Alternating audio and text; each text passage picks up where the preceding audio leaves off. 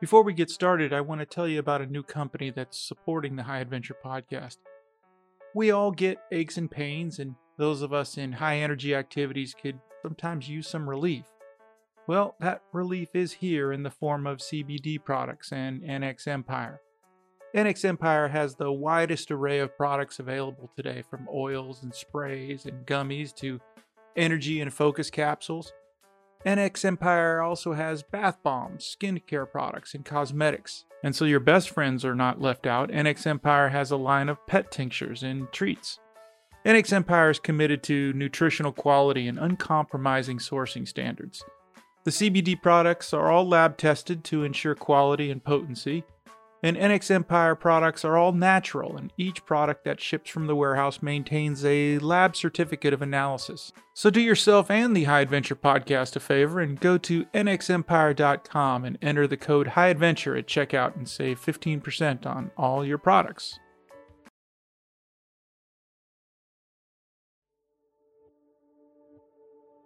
Traveling through the wilderness for a significant distance these days is almost entirely by choice. Either you're on a single day or a multi day hike, your motor vehicle of choice is broke down and you're walking to find help, or you're lost, in which case it's also sort of your choice. You did probably go into the backcountry voluntarily, and for whatever reason chemical, liquid, or poor planning, you got yourself lost. It can be a harrowing or enlightened time to be lost. But for hundreds of years in this country, people traveled great distances through wilderness areas. Danger from wild animals, road bandits, and the weather itself made traveling literally life threatening. Suppose you're traveling through an unknown area today and were hungry or tired and ready for a meal and a warm bed. Do you think you could pull off the road and walk up to any house you saw that had lights on in the house and knock on the door and ask if you could sleep at their place and possibly if they could share a meal? You promise that you won't eat too much and that you'd be willing to sleep in the garage so as not to inconvenience them. My name is Jeff Argent, and this is the High Adventure Podcast.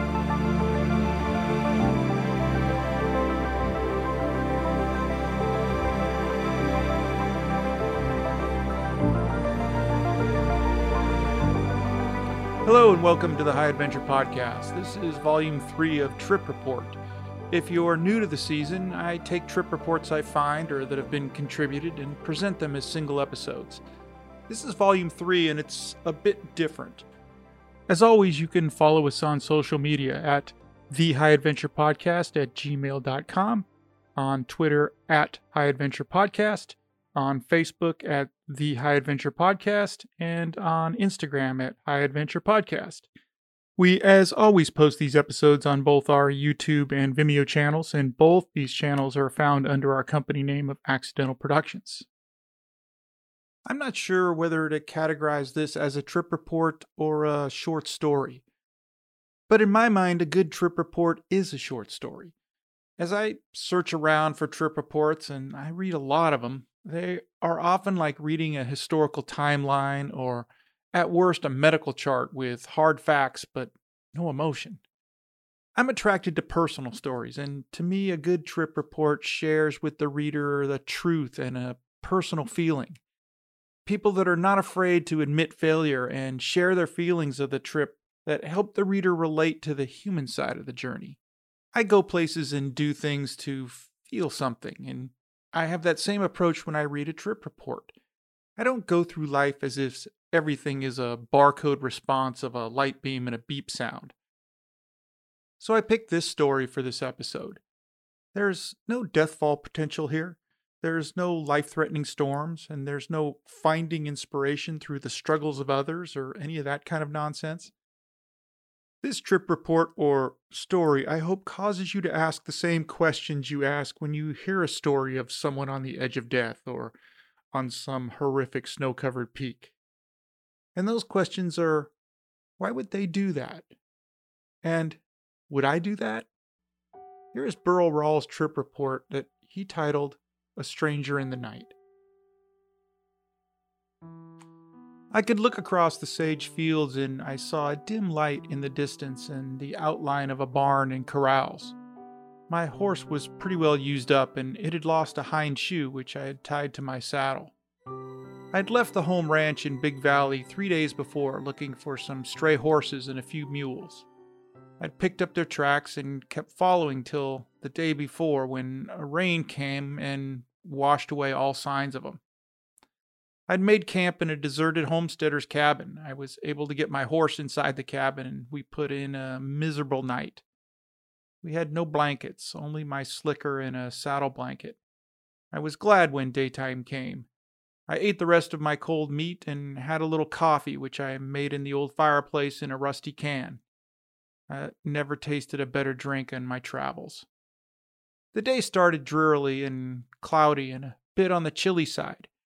I had to let my horse graze on what spare grass he could find, but finally we started across the flats and draws. I rode along thinking, where in the hell am I? I was only 18 years old, and I guess I was a bit bewildered and lost. I must have ridden 20 miles without seeing any sign of man or beast and when it started to get dark, I thought I will sure have to make a dry camp tonight under the stars. But I finally crossed a gully and around a low ridge, and then I saw a light. I kept slowly on till I came to the yard fence, and a cheerful voice called out, Get down off that old tired horse, stranger, and come in. Ma has your supper hot on the stove. It was the most welcome sound I'd ever heard. He came out of the gate and said, we saw you a long ways off, and we're sure glad to see you. Why, you're only a button. I'll take your horse to the corral and throw him some hay. He looks like he could use some. I went into the house, and the woman told me I would find water and a bar of soap and a towel on the back porch. She was a tall, friendly person with gray hair combed back in a tight little knot on the back of her head. I washed off most of the dirt and dried and combed my hair with a beat up comb that was tied by a string and I went on into the kitchen. There was a stove, table, two benches, and a red oilcloth on the rough table. She put a plate of roast venison, brown beans, and brown gravy before me. It didn't take me long to clean up my plate, and she filled it again. I ate it a little bit slower, and she started to talk. She was just lonely for someone to talk to.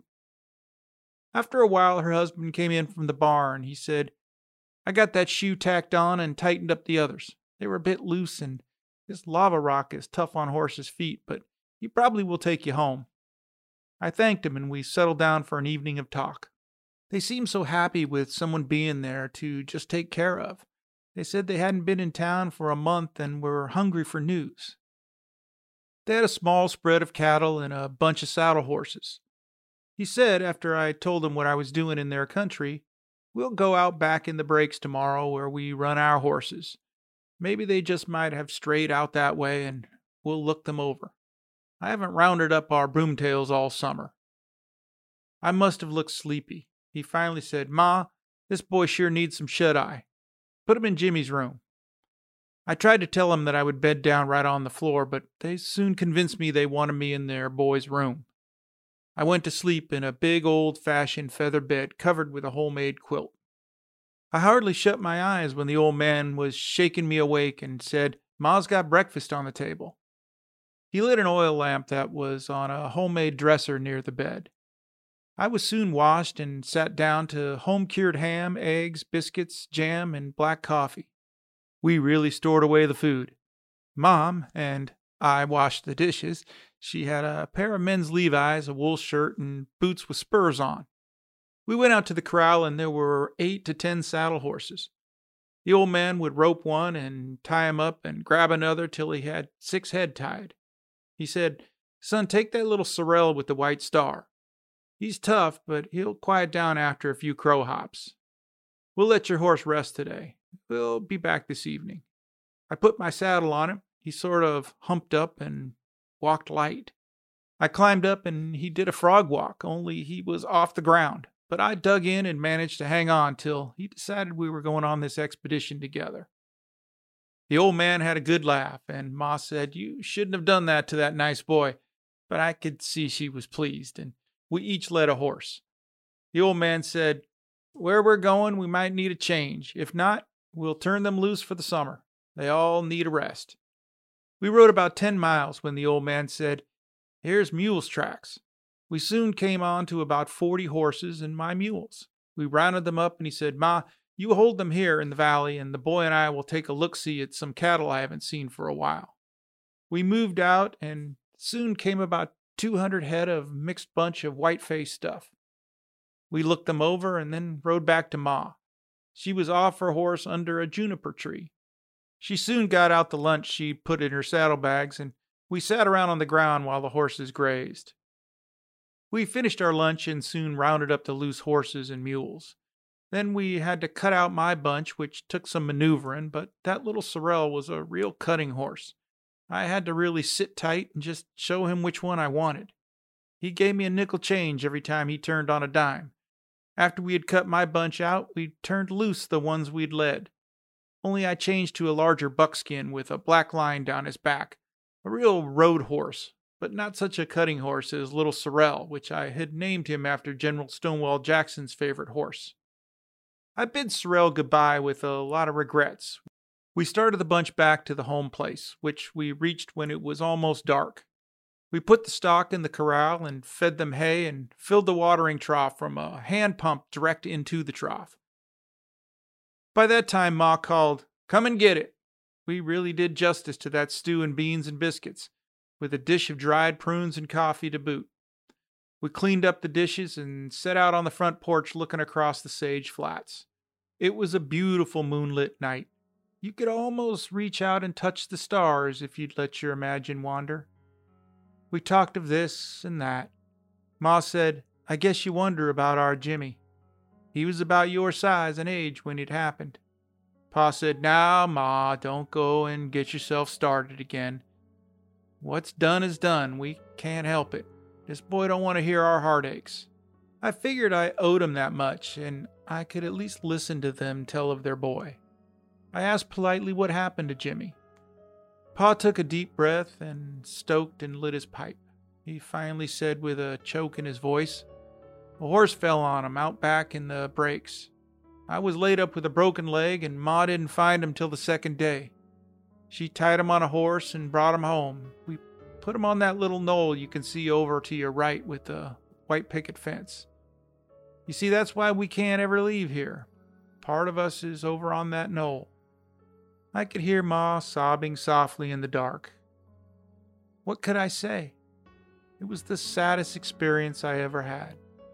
We just sat looking at the stars, each one with his own thoughts.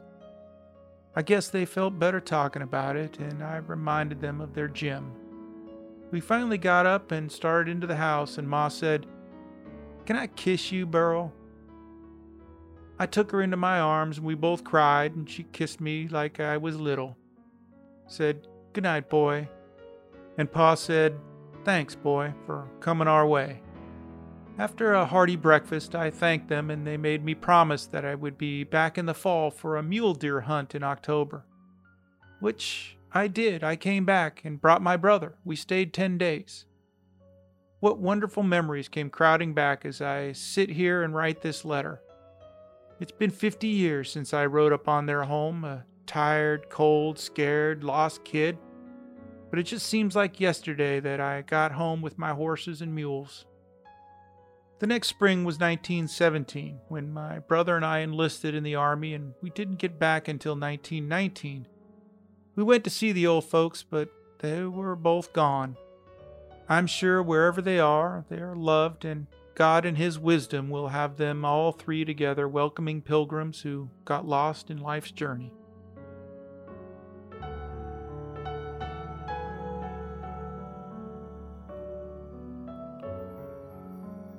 When I was very young, I thought Jimmy Durante was my uncle. If you don't remember or know who Jimmy Durante was, he was the old man who kicked the bucket at the beginning of It's a Mad, Mad, Mad, Mad World movie. And he was also the narrator in the old Frosty the Snowman cartoon. If you've never seen either of those things, let's just say he was an old vaudeville entertainer who sang but couldn't sing very well, and he danced but he couldn't dance very well, and he told jokes that weren't very funny. He was a standard set piece in variety shows of the 60s and 70s and he looked just like my Uncle Burl. The same Burl whose trip report you just heard. Burl was my grandfather's brother, and he was one of eight kids, six of whom survived childhood, and all of whom were characters in some form or another. All of them had experiences that would seem like fiction if it wasn't known to be true. Burl and his wife Maud were an interesting couple, and early on were in show business, sort of. Burl had a dog act in a traveling circus, and Maud played the piano during the performances. They traveled the country playing small and very small towns in the years after World War I and on into the Depression. Burl later spent many years as a cook in a county jail and was even an elected official in county government at one point. Burl loved stories, both hearing them and telling them. In all his stories, the line between fact and fiction could be blurry at times, but that could just be the human brain and its manipulation of our own memories. I remember him telling me a story about a UFO he witnessed landing in a field. He and Maud had stopped the car and watched the ship as it sat in this field next to a country road. True? Who knows? But for Burl, that was real. As you can imagine, things were tough for show people that lived on the fringes, and in the early 30s, Burl and Maud did what is today unthinkable. With no money or prospects, they made the decision to sell one of their two children. And in fact, they did sell her for $500. Keep in mind that the selling of children, though illegal, was not uncommon in that era as families struggled to make ends meet and, in the mind of the parents, were perhaps offering their child a better life. Native American families in the U.S. and indigenous people of Canada had their children taken from them without their consent and sold to white families. The idea was to rid society of native culture. But for Burl and Maud, whom I remember as the nicest, sweetest, if not a bit eccentric people that were in my extended family, the decision to sell their daughter must have been the most heart wrenching decision a parent could make. Well, the transaction never fully took place. Burl and Maud did sell their daughter, but were caught by the authorities and were forced to return the money and take back their child. Like many during the Depression, they made decisions that are looked at now as horrific, but at the time felt like a gift. They looked at their situation and truly felt their child would be better off with another family. I can't imagine what those nights were like for them as they discussed this decision. There's no point to this story other than to offer a trip report from a relative that lived through a time in history that we will never fully appreciate the sacrifices necessary to simply survive. But knowing what you now know about Burl and hearing his trip report and the empathy and compassion he possessed, can, can you judge him? Or can you find that people can be more than one thing? Thank you for listening to High Adventure Podcast and Volume 3 of Trip Report. Bring your ticket to the show and leave your judgment at home, and We'll see you at the end of the road. I'm just like my old man, he told me so. Lying on his deathbed, watching a picture show. The product of the night, smoke.